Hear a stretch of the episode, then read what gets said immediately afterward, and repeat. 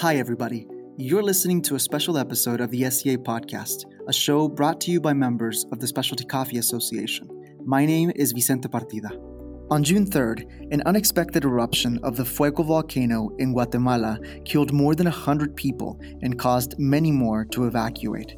Guatemala is home to tens of thousands of smallholder coffee farms, many of which have been directly affected. A few weeks ago, Kim Elena Ionescu, SCA's Chief Research Officer, spoke to Alejandro Molina, Sustainability and Market Access Coordinator at Anacafe, Guatemala's National Coffee Association. They spoke about the eruptions and of what will be required to rebuild the lives and businesses of the farmers affected. We recorded their telephone conversation for the podcast, so let's take a listen. The telephone audio is a little fuzzy at the beginning, but please stick with us gets better, and the conversation is definitely worth it. So here is Kim Elena Ionescu speaking to Alejandro Molina. Thanks for being here, Alejandro. Thank you, Kim, for the opportunity to speak uh, on behalf of the National Coffee Association and the uh, situation regarding the Volcán de Fuego eruption. Yeah, so you know, the could you give a little bit of background to our listeners on the volcanic eruption uh, it's been a couple months now, and I'm not sure how much everyone will know about how many people were affected, or the land that was affected, or or what role this this has with coffee. So, can you start with a little background? So on on Sunday, June 3rd at 12 p.m., the Volcán de Fuego erupted, and uh, it's located for us coffee folks would be in the Antigua coffee region in Guatemala. It left uh, behind 100 13 people dead, uh, 332 missing. This is uh, according to CONRED, which is our National Disaster Relief Coordination.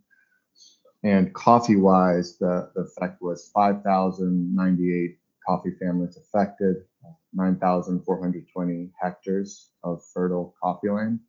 And that's about 1.27% of the exportable, co- exportable coffee for the 1819 coffee harvest. Wow. And, you know, at the time you mentioned us coffee people, I saw a fair amount of response over the internet, on social media, fundraisers by different coffee companies and individuals and groups of people for families affected by the volcanic eruption. Um, can you speak to that a little bit? What was the coffee community's response?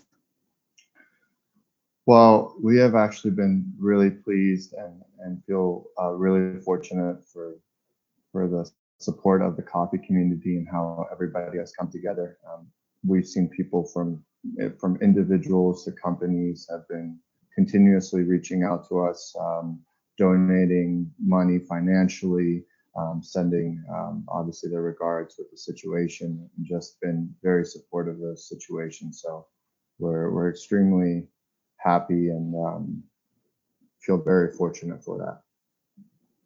And is it too early to know or to predict, I guess, as Anacafe might do, what the effects of the volcanic eruption will be on the next coffee harvest? Just with the, um, the data that I shared right now, um, we're seeing about you know 1.27% of the exportable exportable harvest for 2018-19, which is approximately 57,150 quintales, and quintales are 46 kilogram bags. Um, but in the future, there's no, uh, I guess, um, we don't have any analysis yet as far as like a five year harvest um, estimate.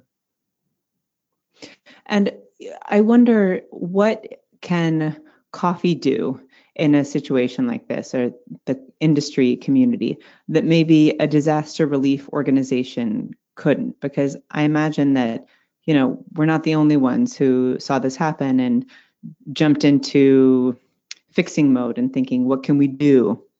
But with coffee do we have a different opportunity than um, an organization that focuses on humanitarian aid or that focuses on some sort of um, environmental mitigation Definitely, and you know, I think it's it's kind of beautiful in its own way because um, I think we're all in coffee to, to to make some kind of impact, and and coffee is is such an integral part of people's lives here in in Guatemala. Uh, sometimes it's the only economic opportunity for families, uh, especially surrounding uh, the volcano area. A lot of uh, small, uh, a lot of farmers that produce coffee in small areas. Um, so the opportunity is great. I mean, coffee wise, this is a truly sustainable um, product in the sense that it's not just a, a help a helping hand i mean this is something that's part of their lives which they can grow and dedicate and have a, an income from so can you say a little bit more about the total kind of economic contribution of coffee? And and maybe that's at a national level but it could also be more specifically when you talk about the smallholder farmers, for example, for whom coffee is providing the majority of their income or all of their income, then um, you know what is the what do you feel like the industry's role in supporting that and and sustaining that should be? Well, if we're looking at it uh, from a numbers point of view, uh, of the 125,000 coffee producers that we, we identify here in Guatemala, we're talking about 121,000 of those are smallholder farmers. Um, so, so definitely, I think that that needs to be our our focus. But uh, we can't just think of them as farmers. We have to think of them as families because at the end of the day, they're they're all tied to a family.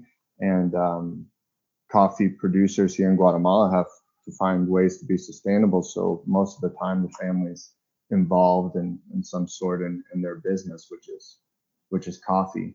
I think the the industry's the industry's role, I mean, is is definitely a a, a tough question because uh, we've seen more and more people focusing on on direct trade efforts and trying to make more of an impact here in origin, but we, we still need more of that. Um, we need more investment uh, on sustainability, more investment here at, at Origin, and and more generally like a more origin focused shift, in my opinion.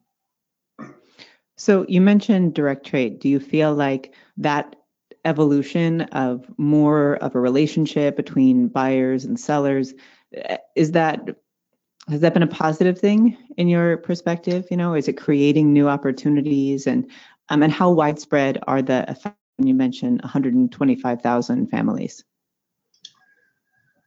Well, when we when we talk about uh, direct trade, I, I, think it definitely has has made an impact on on Guatemalan farmers and producers, but uh, think the impact is still is still small in the sense that uh, it's still a few number of coffee farmers that are participating in direct trade. So we have to be very realistic that um, it's not everybody or it's a very small minority who's participating in direct trade.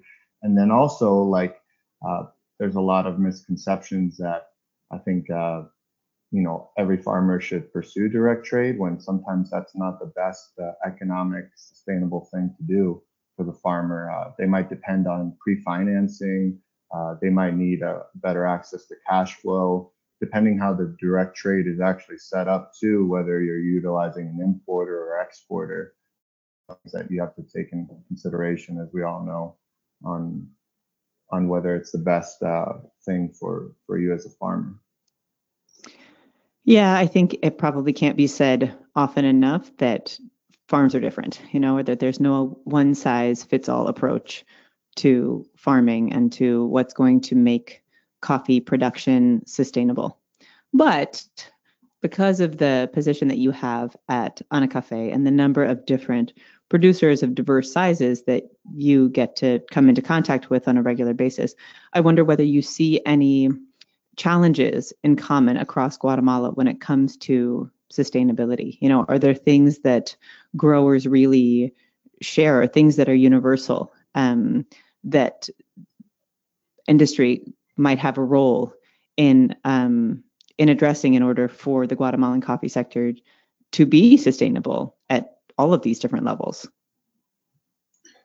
Definitely, I think if we're looking at it like on a very like macro level or or the basics, I think of I think of like the foundation of how the coffee um, kind of chain is set up. The the participation or the incentive for a producer to produce better coffee or or to see results is is very far away from from the final product. So this kind of long coffee chain it makes it very hard to provide uh, kind of economic incentive for the coffee producer, which is a, at the at the beginning. Nationally in Guatemala, like you could say, like just uh, national problems, or this could be across Central America and other producing countries. I think like uh, formalization or formal coffee producers, legally registered, having access to licenses, export licenses. These are all things that we uh, obstacles that we face at a national level here in Guatemala. But I would say like the inherent nature of the coffee chain, like the incentives are are more in consuming countries because that's where the brands are, that's where the companies are. So they're always going to have the the ultimate incentive. So I do want to bring it back to the volcanic eruption because I'm interested to know about some of the specific needs when it's come to recovery. Um, can you give us a sense of what that's entailed? Maybe what Anacafe's role has been in in supporting recovery on coffee farms? So specifically, on an agronomic front, we're looking at it by the different classifications which we're giving these areas from total loss, high, medium, and low loss. Uh, the areas that were impacted were Antigua and the Acatenango Guatemalan coffee regions. Uh, the municipalities there are San Juan Alotenango, San Miguel Dueñas, Ciudad Vieja, San Pedro Yepocapa, Acatenango, Siquinalá, y la Aldea del Rodeo en Escuintla. And just to give everybody a little bit of perspective, uh, their majority of producers were just beginning the harvest, and this is from September to May. So the agronomic decisions that we have to make are, are because of, of this fact. So um, the total loss areas, some of them are not um, suitable for replanting. Uh, high impact areas, uh, we will have to do a lot of replanting. So we're looking at um, total total new crops there. Um, medium impact, uh, we're looking at stumping, different stumping techniques, and also we will have to um, with fertilizers to get the plants basically recovered. So it sounds like there is a diversity of need. Um, again, kind of fitting that theme that we touched on earlier about there not being a one size fits all approach to farm economics or to even to volcano recovery? Definitely. Um, and, and this is just the agronomic front. So we're also working with a lot of industry members on specific projects and partnerships uh, into which we're we're implementing different methodologies that we've, we've developed, um, which include both agronomic and, and social um, factors. So I've seen some companies and individuals responding to the volcanic eruption by, say, hosting a latte art throwdown and donating proceeds to FUNCAFE's recovery effort. But are there other examples of things that maybe members of our audience could do to support the recovery? Um, you know, I'm sure that donating directly is one of those, but um, can you give us any examples of projects or of buying models that will support coffee producers from the affected region further into the future?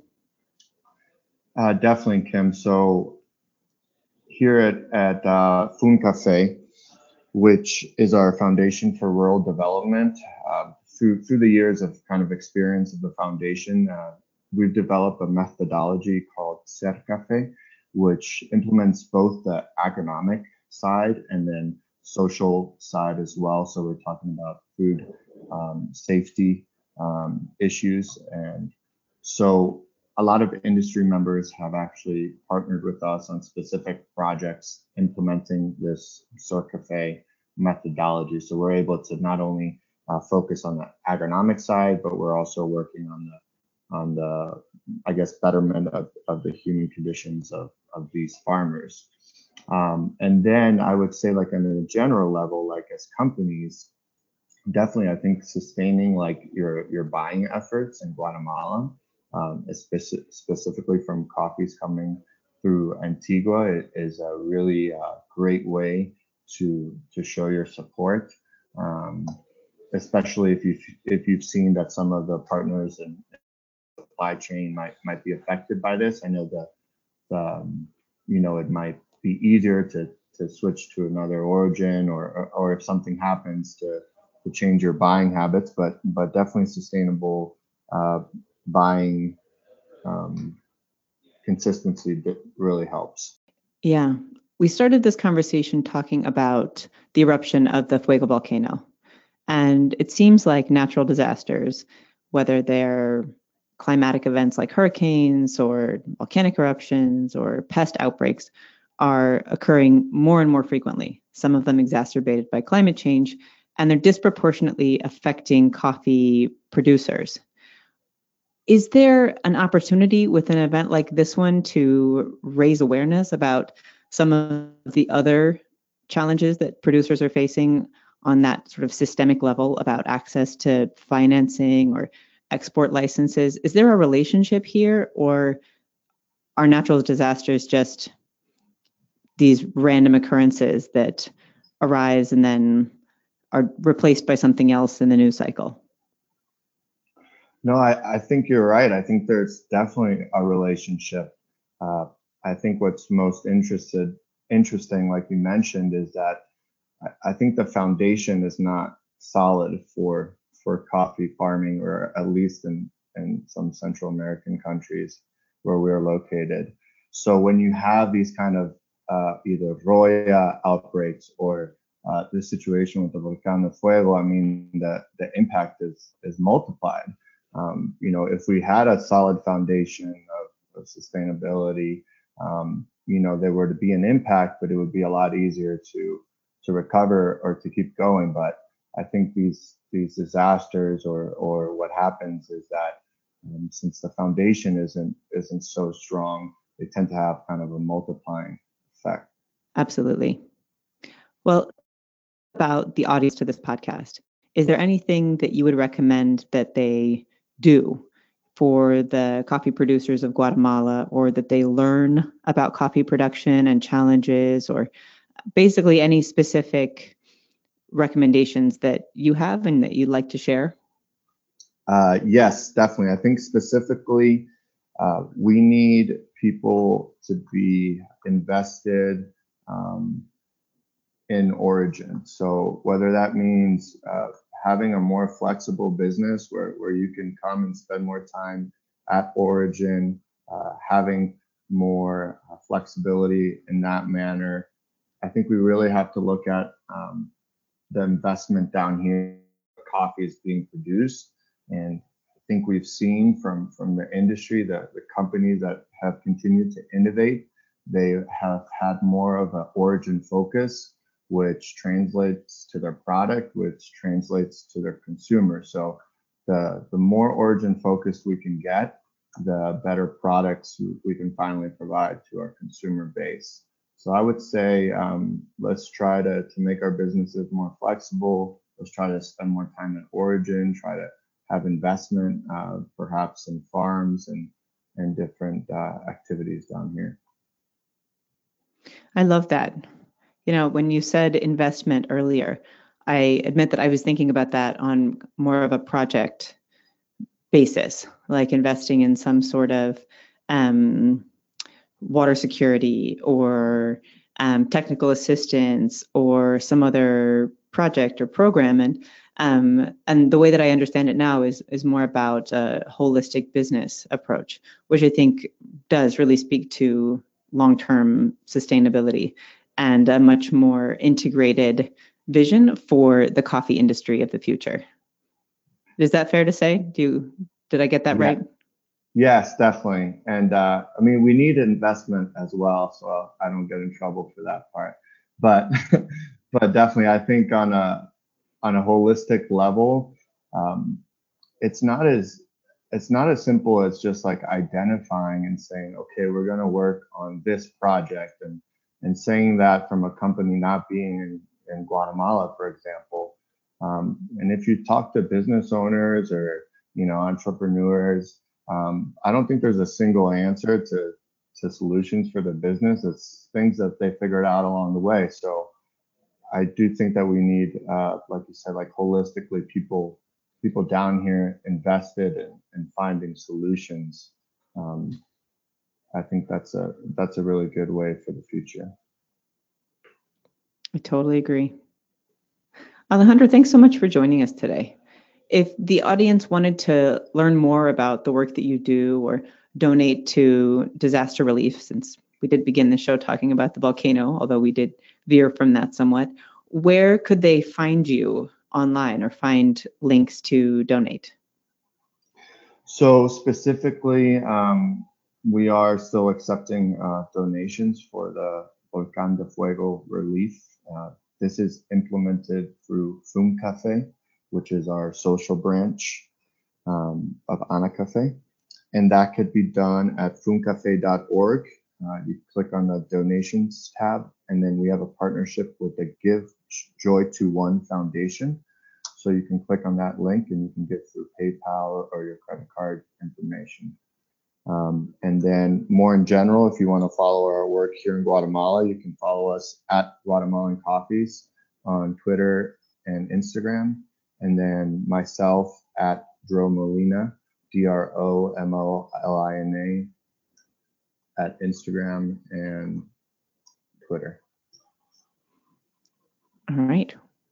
Well, thanks again so much. And um, I look forward to the next time we get to talk. As always, such a pleasure, Kim, and thank you. That was SCA's Chief Sustainability Officer, Kim Elena Ionescu, speaking with Alejandro Molina, Sustainability and Market Access Coordinator at Anacafe, Guatemala's National Coffee Association. Alejandro joined Kim Elena by phone from Guatemala. Check out our show notes to find the links Alejandro mentioned and to learn about various ways you can support Guatemala's coffee sector in this time of need. This has been the SCA podcast, brought to you by members of the Specialty Coffee Association. I'm Vicente Partida. Thank you so much for listening.